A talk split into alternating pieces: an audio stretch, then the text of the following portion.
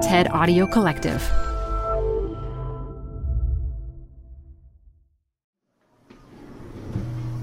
I was sitting in a dentist chair in Brooklyn, there for a routine checkup. The dentist took some x rays, poked around in my mouth, and said, You're in luck. No cavities, healthy teeth. But your teeth are a bit yellow. You could consider bleaching as an option if it's something that bothers you. Now they had brought it to my attention, it did bother me. I headed out with an at home whitening kit, and my pearly yellows started turning a pearly beige, and otherwise, my teeth were in pretty good shape. Flash forward a few weeks, and I switched jobs. That meant new health insurance, which meant finding a new dentist. I decided to go in for a cleaning because I didn't get that done the last time. And this new dentist took a look in my mouth and shook his head. He said, You're going to need six fillings. Six. The alarm bells started to go off. How did I go from having healthy teeth to six cavities in less than a month? How could two trained, licensed, credentialed medical professionals look in one mouth and see such hugely different diagnoses? Surely something or someone had to be wrong. Both of my parents were doctors and both cared a lot about their patients, so I tend to trust medical practitioners. But those medical practitioners have a lot of power. Our lives depend on us being able to trust them, their knowledge, their training, their intentions. So the thought that these two dentists could give me such different diagnoses about my health was deeply concerning. If I could find out how dentists diagnose stuff, then I could figure out which dentist I could trust. From the TED Audio Collective, this is Am I Normal? I'm Mona Chalabi. I'm a data journalist, which means that I use numbers to try to understand how the world works.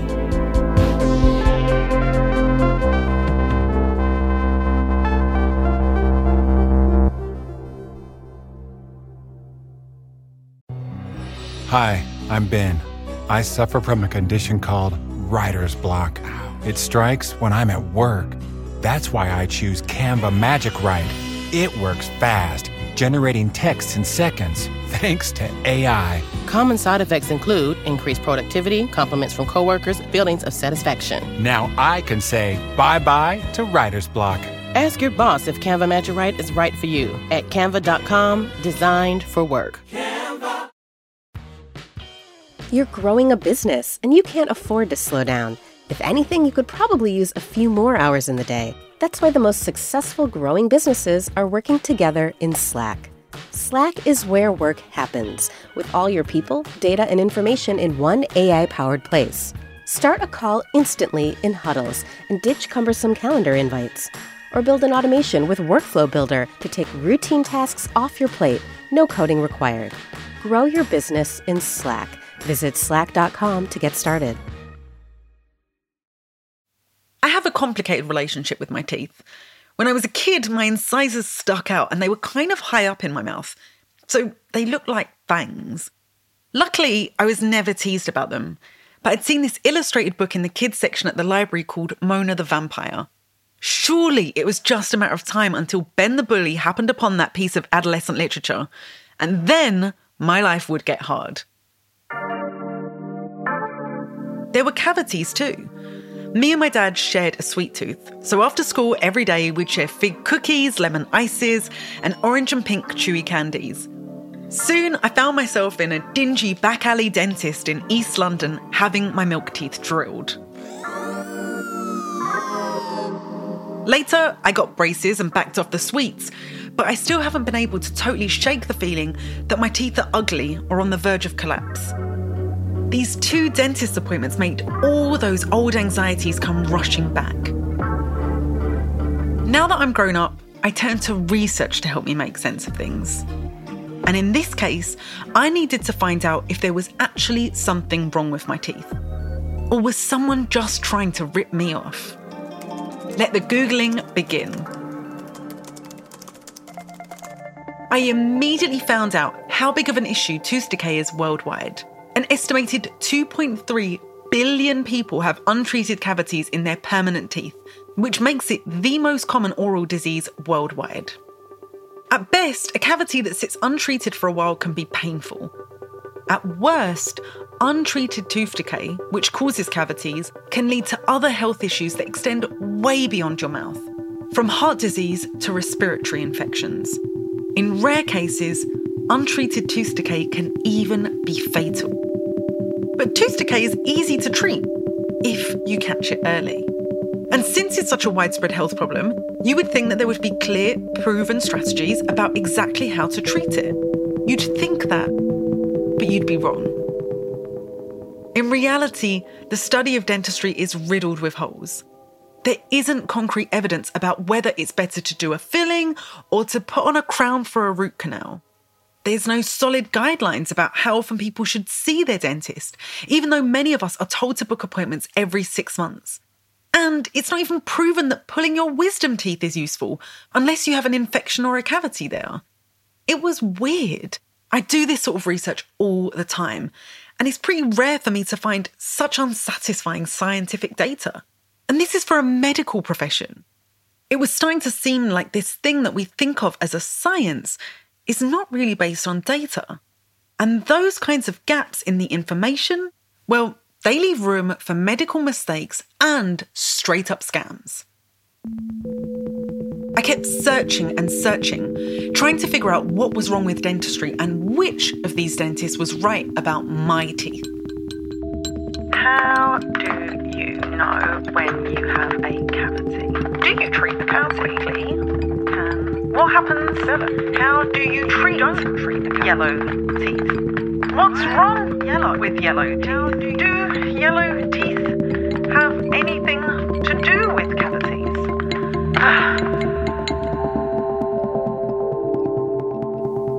Pretty soon, I was alternating between my mirror and a flashlight and some honestly quite unpleasant Google images of the inside of people's mouths. Self diagnosing brings special joys, doesn't it? As a general rule, I, I try to tell patients to stay away from Dr. Google because that's going to take you into areas that you might not necessarily want to go. I stopped the spiral by booking a chat with a third dentist, Dr. Carlos Quiñonez. He's also a researcher and the director of the Dental Public Health Graduate Program at the University of Toronto. How many fillings have you had as an adult? I would remember if I had, right? Oh, yeah, I would think. I would think. I don't think I've had any as an adult. Carlos and I met over Zoom. And although the point of the interview was not to check my teeth, I still managed to squeeze in a quick virtual checkup. You know, this is not a diagnosis. I'm just making a person to person statement. Your teeth, at least those that I can see, they look wonderful. I'm really resisting the urge to like lean into the camera and show you every single tooth just to double check. Uh, I wasn't really there for a diagnosis. I wanted Carlos to help me figure out what the hell was going on with dentistry. Why was the basic information that I was looking for so hard to find? Data is a problem in dentistry. I think I can say with confidence that if you compare us to other areas in healthcare, dentistry suffers from a paucity of data.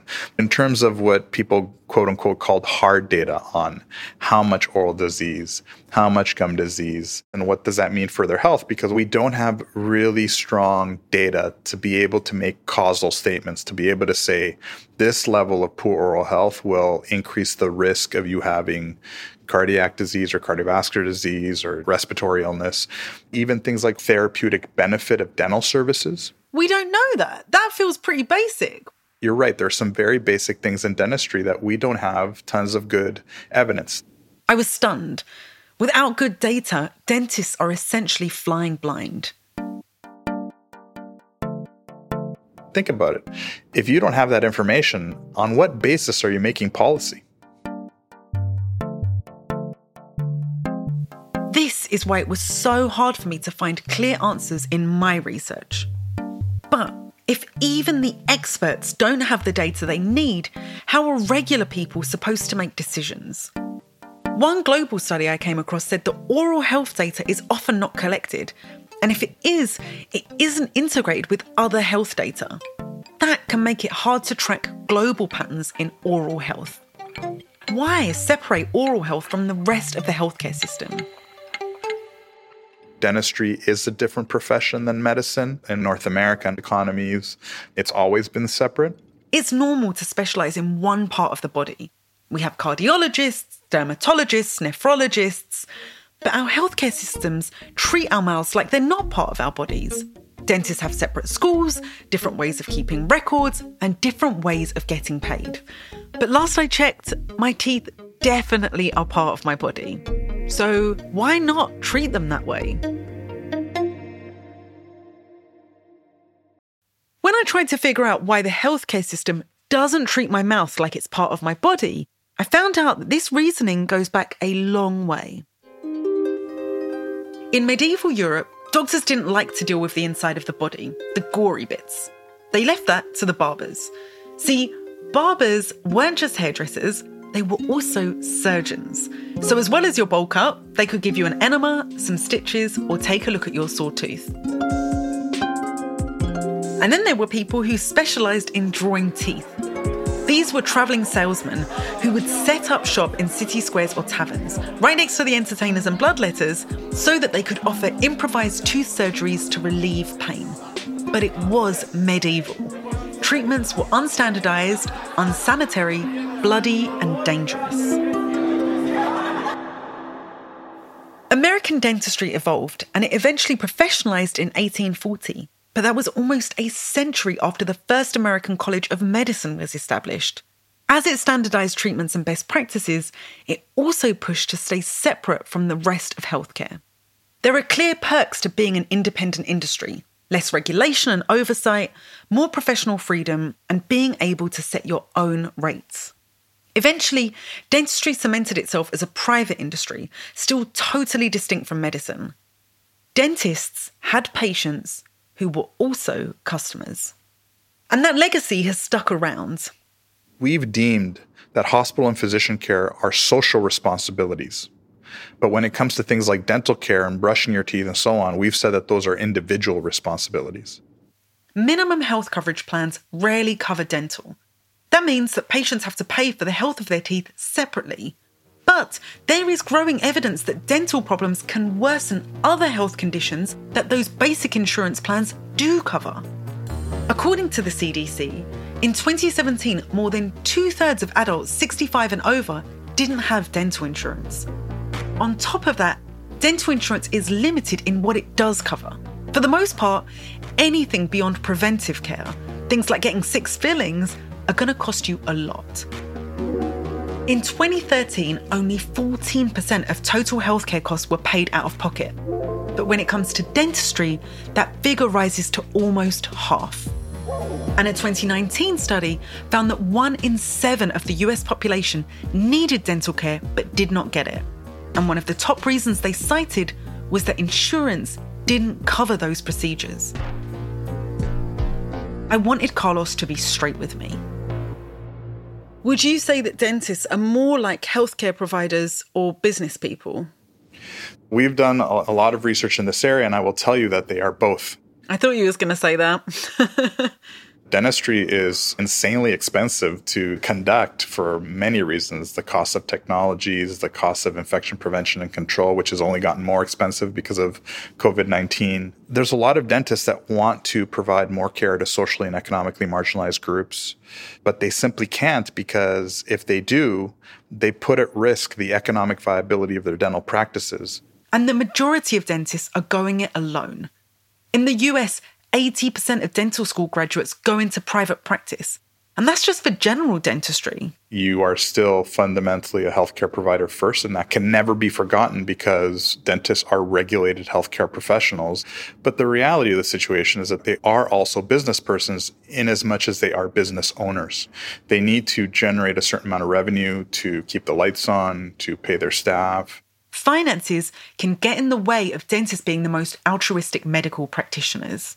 I would argue that the majority of dentists wake up every morning and try to do the right thing f- for people. Like nobody's waking up saying, "Oh, how am I going to screw people over?" I don't think it works that way. But I do think that there's a conflict that cannot be resolved between selling and caring. So, were these two dentists trying to take care of me?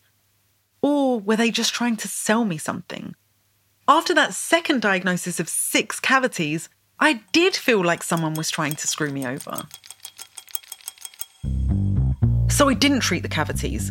I wasn't in pain or anything, so I decided to stick with the cheaper, less invasive procedure the at home bleaching kit recommended by my first dentist. The amount of money all those fillings would have cost was pretty steep. I could have gone on vacation with that money. Who doesn't want to go on vacation? Plus, I mean, I just wanted brighter teeth.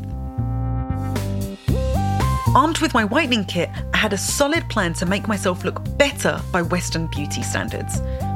But with no help from my dentists, I still didn't know if I had made the call that was right for my health.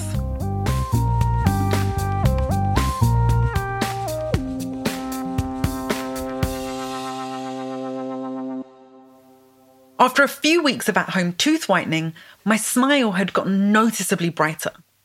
But something else had changed too.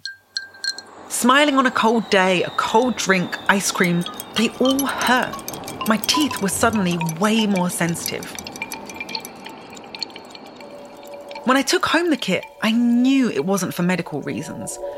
But what I didn't realise is that they could be a medical cost to my quest for perfectly white teeth.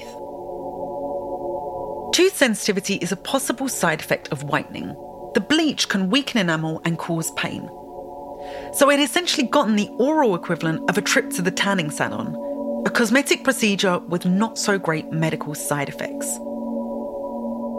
How come my dentist, a healthcare professional, was pushing a treatment like this?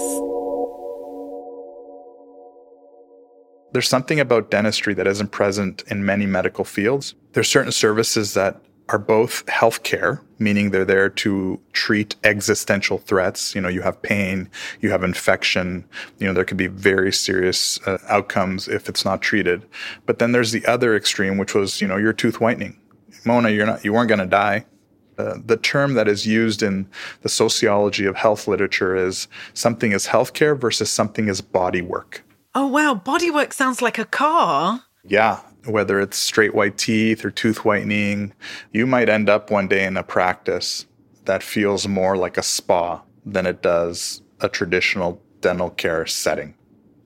Teeth, because of their status biologically, psychologically, socially, culturally, even politically, results in something that may not be present in things like cardiac surgery or other forms of, of healthcare. Whitening my teeth was an aesthetic treatment. But for better or worse, how I look does affect how I move through the world. There are all sorts of stereotypes about teeth. That the straighter and whiter your teeth are, the healthier, richer, and better looking you are. That is a lot of pressure on a few little teeth, and we can feel it. But the impact of those stereotypes can be even more serious. If you don't have any front teeth or you have stained and broken teeth, you're going to have challenges finding a good job. That's going to have implications for your ability to be upwardly mobile. There is a reason that DIY dentistry, like veneers and tooth filing, is constantly trending on TikTok. Teeth represent a signal. I mean, you know, when you're dating, oh, I really like your smile in terms of their ability to, you know, find love, in terms of your self esteem. I think it's a bit more complicated than just saying all cosmetics are out. But there's a power dynamic involved when a healthcare professional tells you that you should get your teeth whitened. Not because dentists are known arbitrators of beauty, but because, white coat and all, we know that they know more than us. When a dentist tells us that something is right for our mouths, that is largely the advice we tend to follow. It's just not the same as a high school student working the front desk at a tanning salon, upselling on a five session package deal. My cosmetic prescription was suggested by a dentist immediately after inspecting my teeth for cavities. This dynamic goes both ways. It's not just dentists who fall into the tension between medical and cosmetic services, patients get caught up in it too now nobody wants silver fillings. Everybody goes for plastic fillings, again, because of this notion of I want my teeth white. I don't want silver in my mouth per se. But we know that with individuals who have significant levels of oral disease in their mouth that putting a plastic filling in their mouth is probably not the best clinical decision because those fillings tend to break down more quickly. But the market drives decision making. I went in for a checkup and a cleaning, but some patients show up to a dentist asking for a full set of veneers, even though that involves grinding down the front enamel of someone's teeth. Medically speaking, that's not a great plan. I think there's a tremendous level of complication or issues involved in what people do or desire with their teeth. I mean, you've heard of people wanting to put diamonds in their teeth. Yeah. But it can be really subjective because uh, some people like different smiles. My wife, um, at one point, she had a gap between her front teeth, and I tell her, "Oh, I wish you still had that gap because I find that really sexy." Right? But she she got the gap closed because she didn't like it. So there are financial incentives for dentists as business owners to sell treatments that patients want to buy. And there are social incentives for us to buy them, even if those aren't necessarily the best health choices. I think dentistry itself has some cultural issues within it that it needs to address, like being very sober about what is healthcare what is body work. People don't like this term within dentistry because it's sort of it's sort of like a sacred cow or, or to tell a dentist that's part of what they do is not is not healthcare. If a system is set up so that you can't get the information that you need from the experts and those experts don't have all the right information to begin with then that system is broken but i can't exactly boycott going to the dentist my health isn't something i can risk opting out of this broken system is the only one I've got. So, how do I navigate it? You are going to have to move forward with incomplete information or uh, the information that you have available to you. And I know that's not a satisfying answer, but that's the best one that I can give. So I spoke to three dentists Mr. You have yellow teeth, Mr. You have six cavities, and Mr. I can't see you clearly on this pixelated Zoom screen, Carlos.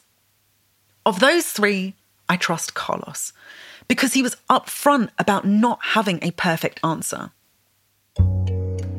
When we say we trust someone, it's usually because we believe they have the right answers to our questions. Trust in experts is about having information. But I think that being trustworthy as a scientist or researcher or as a whole medical profession is as much about telling people the answers that you don't have this whole thing made me think of my mum and just parents in general. Because when you're a kid, you naturally think elders have all the answers. But to her credit, my mum never tried to pretend she knew things when she didn't. She would acknowledge the limits of her understanding, and then she'd go look something up or ask someone else. And all of that made me trust her more. Maybe researchers and scientists that includes data journalists and dentists, could learn a lesson from that. That to say what you don't know doesn't necessarily diminish you in the eyes of others, it just makes you more trustworthy.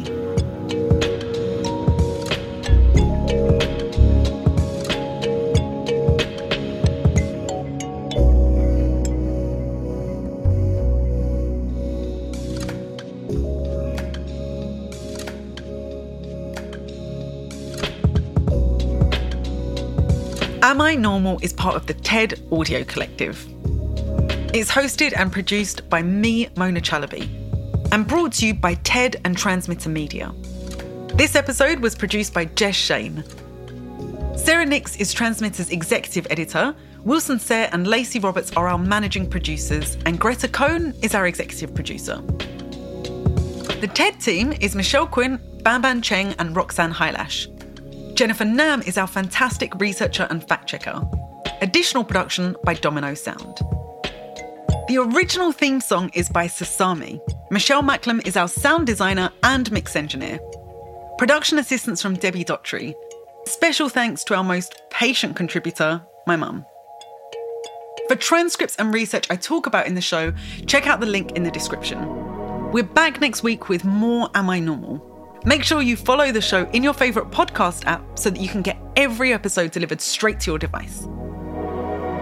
And if you enjoyed the show and want to support us, well, then you can hit the share button and send it to someone that you know who has a cavity or who has yellow teeth or that auntie of yours who's a dentist.